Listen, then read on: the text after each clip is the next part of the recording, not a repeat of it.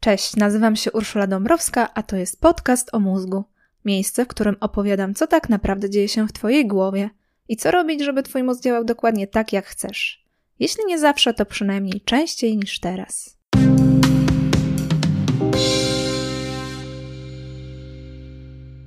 Chciałabym Cię poprosić o zalajkowanie lub obserwowanie strony podcast o mózgu na Facebooku. Możesz też dołączyć do newslettera na stronie www.urszuladabrowska.pl. Ale co najważniejsze, podziel się tym odcinkiem ze znajomym lub znajomą, jeśli tylko uznasz, że temat samotności może kogoś zainteresować. Bardzo mi zależy, aby wiedza o mózgu trafiła do jak największej liczby zainteresowanych. Pomóż mi w tym, jeśli możesz. Przewlekła samotność podnosi prawdopodobieństwo przedwczesnej śmierci o 20%. Podobny wpływ ma otyłość, przy czym otyłość nie czyni nas tak nieszczęśliwymi jak samotność. To był cytat. Zaczynam takim ostrym zdaniem, żeby nie było wątpliwości, o czym dziś zamierzam mówić i jaki będzie klimat dzisiejszego odcinka. Te słowa wypowiedział w wywiadzie dla Guardiana John Cacioppo. John Cacioppo to psycholog, neuronaukowiec, ale przede wszystkim jeden z największych speców od samotności. Dlatego dziś wiele z tego, co opowiem, będzie podsumowaniem zawodowej działalności Johna Cacioppo. Samotność to niewesoły temat, ja wiem, ale bardzo pożyteczny. Jeśli nie zawsze, to szczególnie teraz. Dlatego opowiem Ci dzisiaj, czym dla mózgu jest izolacja od innych. Skupimy się na dwóch aspektach. Najpierw perspektywa ewolucyjna, a potem neuronaukowa. Ale zacznijmy od czegoś bardzo życiowego od naszego zdrowia, a właściwie od niezdrowia, które niesie ze sobą przedłużająca się samotność. No to zaczynamy. Ok, dlaczego właściwie powinniśmy się interesować tym tematem? Może to dla ciebie oczywiste, a może nie, ale samotność ma wiele twarzy, a do tego nieźle się kamufluje. Pewnie dlatego trudno ją czasem dostrzec. Zacznijmy od oczywistych oczywistości. Podam teraz kilka przykładów, które biją po oczach. Po pierwsze, trafiasz na bezludną wyspę. Jesteś jak Robinson Crusoe albo Tom Hanks z Castaway, to znaczy bohater grany przez Toma Hanksa. Siedzisz na plaży, próbujesz przetrwać i cierpisz katusze na wszystkich frontach. Drugi przykład. Jesteś bardzo złym człowiekiem, lądujesz za kratkami, a tam nadal jesteś bardzo zły i zamykają cię w izolatce. Świrujesz samotności, to jasne.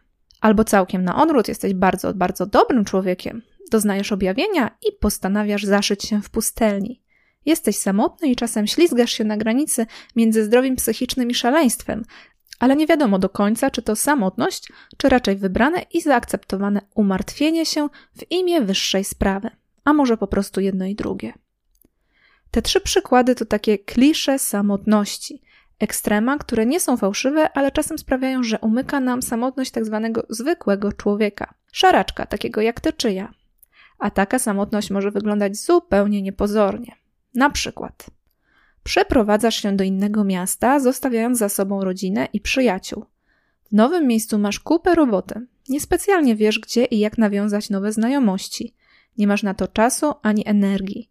A poza tym wszyscy już mają znajomych i nie bardzo chcą spędzać z tobą swój wolny czas. Tak to przynajmniej wygląda z twojej perspektywy. Więc siedzisz 8 godzin w biurze, a potem resztę czasu w pustym, wynajmowanym mieszkaniu. Fajnie nie jest, no ale co robić? Przykład drugi. Samotność może sprowadzić na ciebie jakaś duża zmiana życiowa. Kończysz studia, albo pracę, w której już nieźle zapuściłeś, zapuściłaś korzenie, albo przechodzisz na emeryturę. I znów jest trochę tak jak przy tej przeprowadzce. Stare sieci kontaktów giną, a nowe jakoś nie chcą się same zrobić. Właściwie nie masz z kim gadać, oprócz partnera w domu, a czasem i tego nie ma. Albo jesteś świeżo upieczoną mamą. Dzidziuś jak malowanie, tylko że brakuje ci rozmowy z dorosłym człowiekiem, który się nie ślini i składa kilka słów w jakąś rozsądną wypowiedź. I to nie tylko na temat świnki Pepy. Przykład czwarty.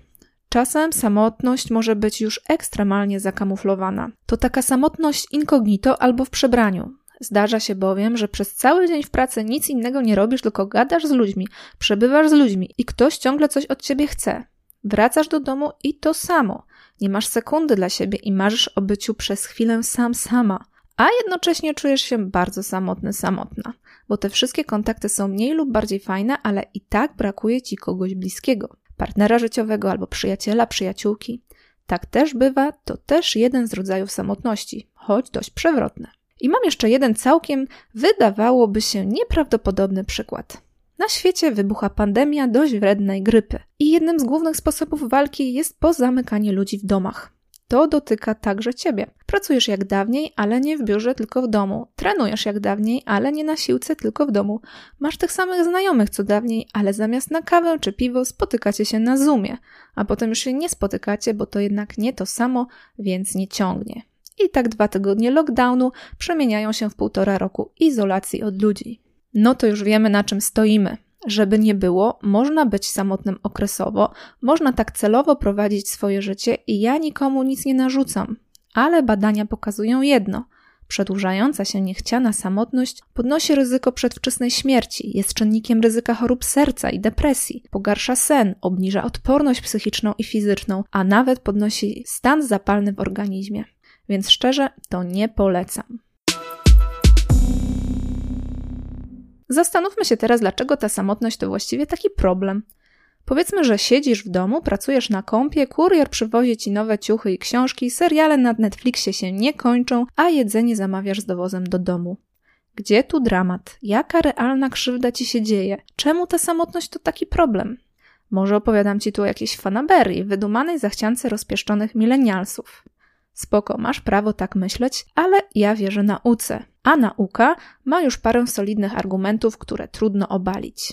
Na początek pozwól, że opowiem Ci o jednym z największych badań nad kwestią zdrowia i samotności. Często przywołuję to badanie, bo niezmiennie jestem w szoku, ale po kolei. Chodzi mi o metaanalizę z 2010 roku. Metaanaliza to znaczy analiza innych badań. Bo żeby nie było, od wielu lat w różnych częściach świata badano negatywny wpływ izolacji społecznej na zdrowie. Oraz drugą stronę medalu, czyli pozytywny wpływ relacji i więzi społecznych. Ale co innego pojedyncze badanie, a co innego jak się wiele podobnych badań weźmie do kupy. Wnioski są wtedy dużo bardziej wiarygodne. I po to była właśnie ta konkretna metaanaliza. Wzięła pod uwagę 148 badań z całego świata. Uczestniczyło w nich w sumie ponad 300 tysięcy ludzi. 300 tysięcy to naprawdę dużo. Badanie objęło nie tylko Amerykanów i Amerykanki, ale także ludzi z Azji, Europy i Australii. Wszyscy raczej bardzo dorośli, bo średnia wieku wynosiła 63 lata z hakiem. No i teraz najważniejsze. Co ta metaanaliza miała sprawdzić? Otóż chciano ustalić, jakie są główne czynniki przyspieszające śmierć. Brzmi groźnie, no ale tak ma być, jeśli chcesz, żeby Twoje badania naprawdę kogoś obeszły. Bo cóż może być ciekawszego niż właśnie to? Kto nie chce wiedzieć, czego unikać, a o co dbać, żeby żyć długo i zdrowo? No chyba wszyscy chcą. Dlatego badacze wzięli pod uwagę wiele czynników. Tak lifestyle'u. Wystandaryzowali pomiary i ostatecznie przemieli uzyskane dane przez analizę statystyczną, żeby wiedzieć co i jak. Mnóstwo roboty, bądźmy wdzięczni, że są ludzie, którym chce się robić takie rzeczy. Tym razem bardzo im się opłaciło, bo wyniki okazały się mocne i fascynujące i obiegły cały świat. Wcześniej wiadomo, co było na tapecie.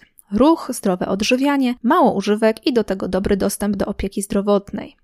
To dziś chyba dość uzgodnione stanowisko lekarzy i opinii publicznej. Metaanaliza z 2010 roku dodała do tej wyliczanki coś jeszcze, pewnie cię nie zaskoczę. Okazało się, że dla zdrowia i długowieczności fundamentalne jest życie towarzyskie. Bardziej naukowo nazywa się to gęstą i liczną siecią społeczną, czyli przyzwoite co do jakości i ilości kontakty z rodziną, przyjaciółmi, znajomymi, kolegami, sąsiadami, a nawet przypadkowymi nieznajomymi spotykanymi na ulicy. Autorzy metaanalizy obliczyli, że samotność jest równie szkodliwa jak palenie 15 papierosów dziennie i gorsza niż zanieczyszczone powietrze albo brak aktywności fizycznej. Jak dla mnie szok. No to teraz powiedzmy sobie, kto z nas miał w ostatnim roku sensowną ilość kontaktów towarzyskich? Tak, to było pytanie retoryczne. Pozostawiam bez komentarza. Natomiast wnioski na temat naszego zdrowia możesz już wyciągnąć samodzielnie. Powiedzmy, że już zgadzamy się co do tego, że samotność szkodzi zdrowiu. Ale co to ma wspólnego z naszym mózgiem? Okej, okay, odpowiadam. Wszystko ma coś wspólnego z naszym mózgiem, bo on zarządza naszym czuciem, myśleniem i działaniem. Ale w wypadku samotności sprawa jest naprawdę poważna. Pora na perspektywę ewolucyjną. Wyobraź sobie, że jesteś pra-pra człowiekiem. Jest bardzo dawno temu, czyli czasy, gdy żyjesz na afrykańskich sawannach albo konkurujesz z neandertalczykami na terenie Europy i Bliskiego Wschodu. Żyjesz sobie z rodziną, klanem, czyli ze swoimi ziomeczkami. Nie wiadomo, jak o nich mówisz czy myślisz, bo może już używasz języka, a może jeszcze nie. To bez znaczenia. Jedno jest pewne: żyjesz w swojej małej społeczności. Małej, ale to oznacza kilkanaście, a może nawet kilkadziesiąt osób. I cały czas przebywasz z jednym, kilkoma albo kilkunastoma członkami tej społeczności. Nic dziwnego. Jesteś przedstawicielem homo, a to oznacza, że jesteś gatunkiem społecznym. Twoje potrzeby zaspokajasz w grupie. Tak było, tak jest i tak będzie. Do czasu, gdy jakiś twój praprzodek nie wymyśli mikroapartamentów, internetu, pracy zdalnej i Ubera. Ale na razie żyjesz z innymi. Czy oddalasz się czasem samotnie od swojej rodziny? Być może, tego nie możemy wykluczyć, ale jedno jest pewne, niespecjalnie to lubisz. A jeśli zdarzy ci się zgubić i na zawsze odłączyć od swojego klanu, to mam złą wiadomość. Prawdopodobnie zginiesz. Na szczęście to się pewnie nie zdarzy, bo masz swój genialny mózg, a ten bardzo sumiennie cię pilnuje. Wszystko dzięki ewolucji, która wbudowała w twoje zwoje mózgowe odpowiednie mechanizmy. Twój mózg, czy tego chcesz, czy nie, cały czas monitoruje twoje społeczne otoczenie. Po pierwsze, szuka i zauważa wszystkich ludzi, którzy cię otaczają. Jest mega wyczulony na ruch przypominający ruchy człowieka i mega zainteresowany wszystkim, co przypomina twarz. O tym wyczuleniu tu zrobię kiedyś osobny odcinek, bo za każdym razem, kiedy widzę samochód, to mnie uderza to podobieństwo do twarzy albo pyska zwierzęcia. Dwa światła jak oczy, linia klapy jak linia ust. Czy tylko mi się tak kojarzy?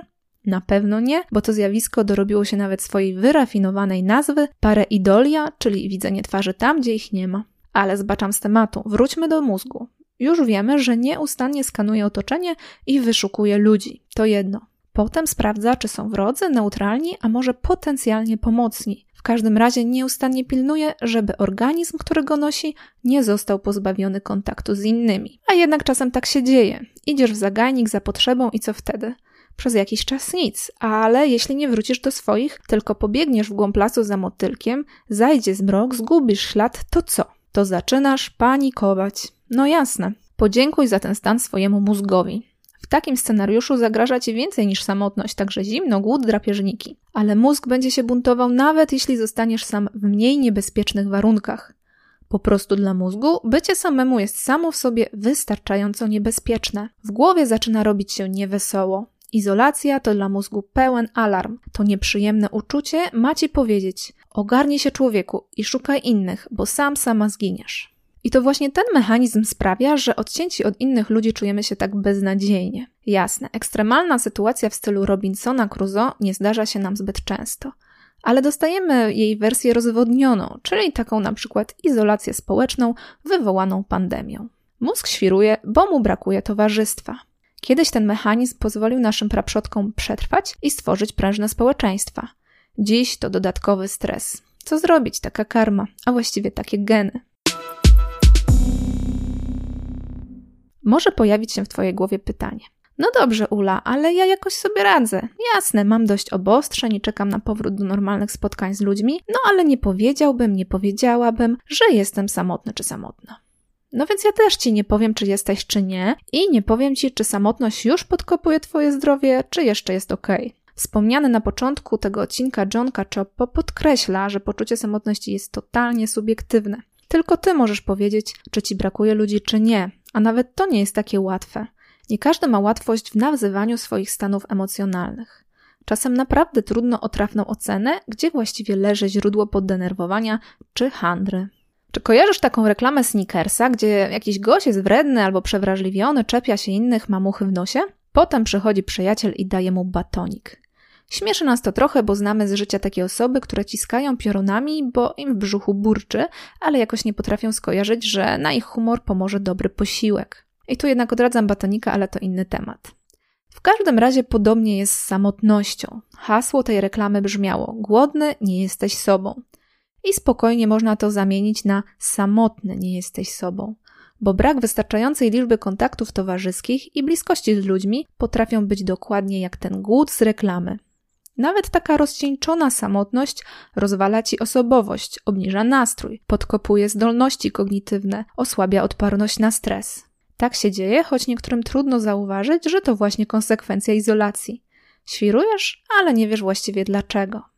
Powiedzmy sobie otwarcie, rozdrażnienie, problemy z koncentracją i przygnębienie mogą mieć mnóstwo przyczyn. Samotność jest tylko jedną z wielu możliwości, z tym, że bardzo łatwo ją przyoczyć. Więc może czas na wgląd. Sprawdź na własny użytek, czy samotność to coś, z czym ty też się zmagasz. Spróbuję ci w tym pomóc. Odpowiedz sobie na kilka pytań. Jeśli cię nie ruszają, to luz, ale jeśli jedno, dwa albo trzy sprawiają, że coś cię kuje w dołku, to może warto się dłużej nad tym zastanowić. Pytanie numer jeden. Czy masz z kim podzielić się dobrą wiadomością albo wyżalić na jakiś kłopot w pracy? Pytanie numer drugie. Podobne, ale odnośnie życia osobistego. Czy masz się z kim podzielić dobrą nowiną albo pomarudzić na domowe problemy? Pytanie trzecie. Czy w ostatnim tygodniu szczerze śmiałeś, śmiałaś się w głos w rozmowie z drugą osobą lub kilkoma? Czwarte pytanie. Czy czujesz, że masz zbyt ograniczony krąg znajomych i przyjaciół? I piąte.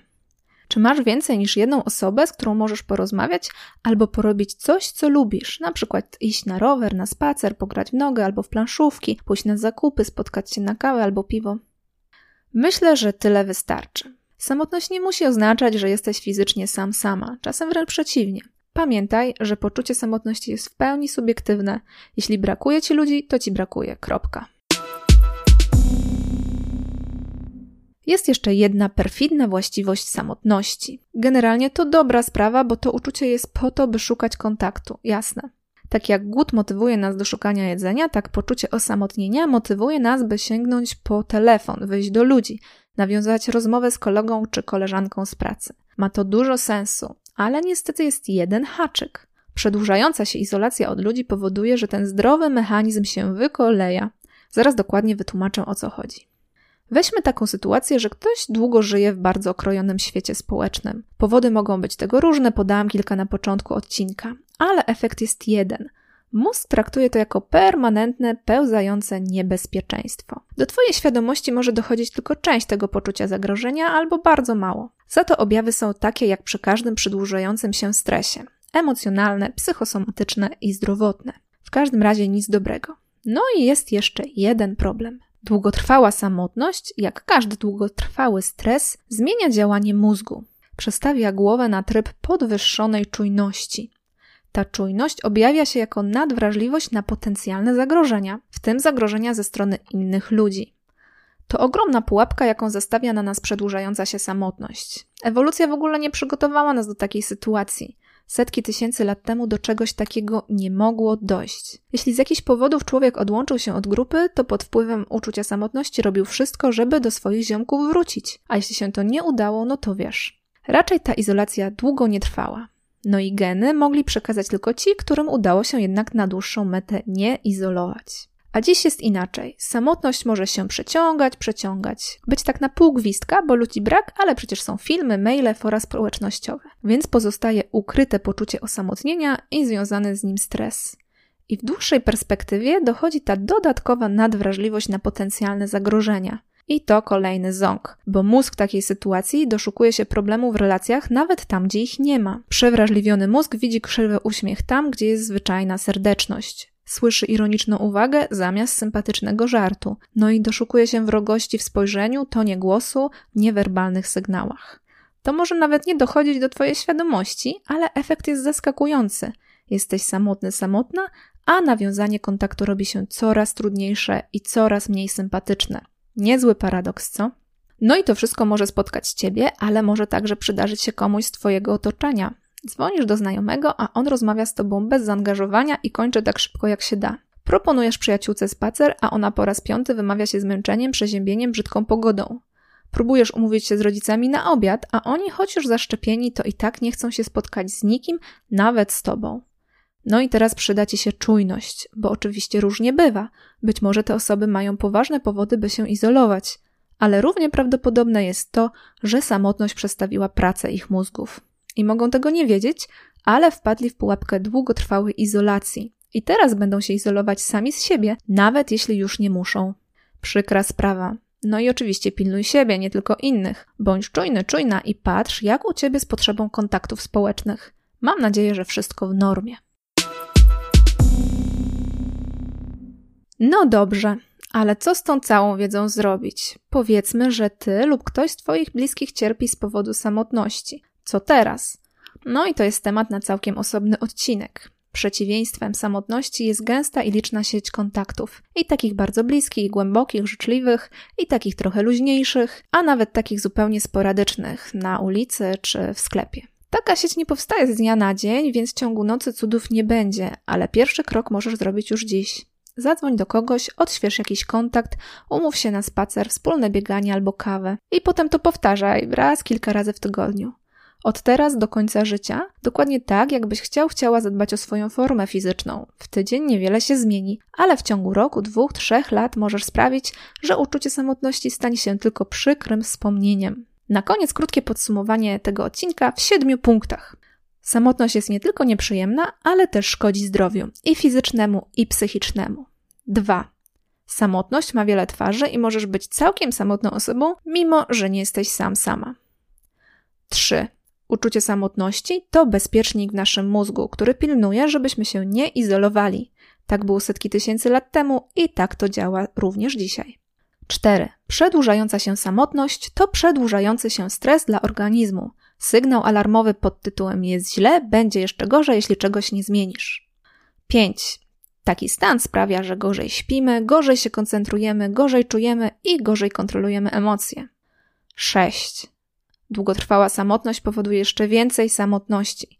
Mózg staje się przewrażliwiony na potencjalne, niekoniecznie realne zagrożenia ze strony innych, więc człowiek zaczyna stronić od ludzi. 7. Sposobem na samotność są życzliwe kontakty towarzyskie z rodziną, przyjaciółmi, kolegami i znajomymi. Ale nie od razu Kraków zbudowano. Czasem trzeba zacząć od kilku zupełnie zwyczajnych telefonów. I chyba na tym skończę, bo to dobry punkt wyjścia na resztę dnia. Ja kończę nagrywanie tego odcinka, ty kończysz odsłuchiwanie tego odcinka i co? I dzwonimy do jakiegoś znajomego lub przyjaciela. Zgadzasz się? No to super.